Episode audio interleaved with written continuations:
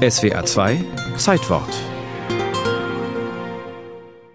Für die meisten ist am 6. Mai 1945 alles vorbei. Hitler tot, Berlin eingekesselt.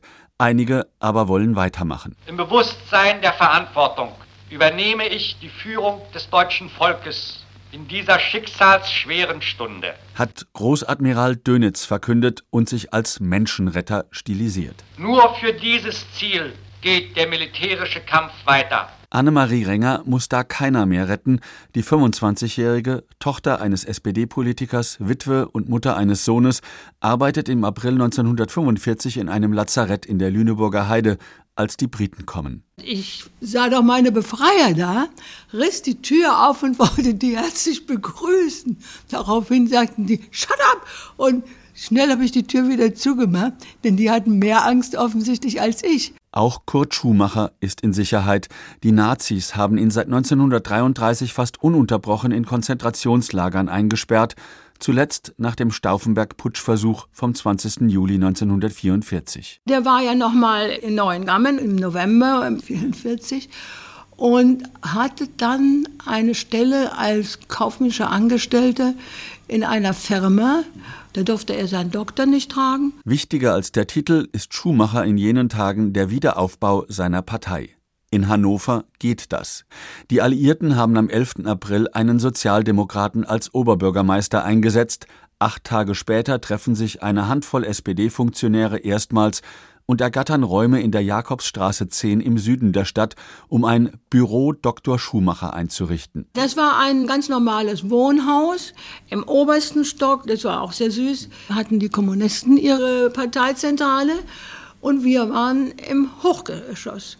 So haben wir angefangen in mehreren Zimmern dort und das war überhaupt kein Problem. Eigentlich schon, denn die Alliierten sind noch nicht bereit, in Deutschland wieder politische Parteien zuzulassen. Nur Stalin hat bereits die kommunistische Gruppe Ulbricht als Vorhut von Moskau nach Berlin einfliegen lassen, was in Hannover niemand ahnt. Hier hält Kurt Schumacher noch vor Hitlers Selbstmord in einer Schule ein erstes Referat über die Perspektiven der SPD in Deutschland und am 6. Mai im Sitzungssaal des Polizeipräsidiums vor 130 Anwesenden eine Rede. Überschrift Wir verzweifeln nicht. Das Manuskript umfasst über 40 Seiten. Im Anschluss wählt ihn der Ortsverein Hannover, den es eigentlich noch nicht geben darf, zum Vorsitzenden, bestimmt einen geschäftsführenden Sekretär, den Vorsitzenden für einen Wiederaufbauausschuss und einen Beisitzer. Einige der Zuhörer, etwa Egon Franke und Alfred Nau, werden später wichtige Leute in der SPD. Es ist eine unglaubliche Größe von diesen Leuten gewesen, die sofort da waren, mit allen Adressen von denen, die sofort wieder für die SPD arbeiten konnten und wollten und würden. Und im Mai waren die bereits schon alle wieder in Action. Annemarie Renger fährt wenig später nach Hannover und ist vom Charisma des körperlich schwer gezeichneten Kurt Schumacher beeindruckt. Dieser Mann war vielleicht so 1,87 groß, schätze ich, und so mager, aber mit ganz zwingenden, das ist wirklich wichtig, starken Augen. Noch ehe die SPD im Herbst 1945 offiziell aus der Taufe gehoben wird, ist Renger Schumachers Privatsekretärin, politisch wie privat unersetzlich. Welche Bedeutung die SPD ihrem Neuanfang 1945 beimisst, ist übrigens vor Ort am besten zu sehen.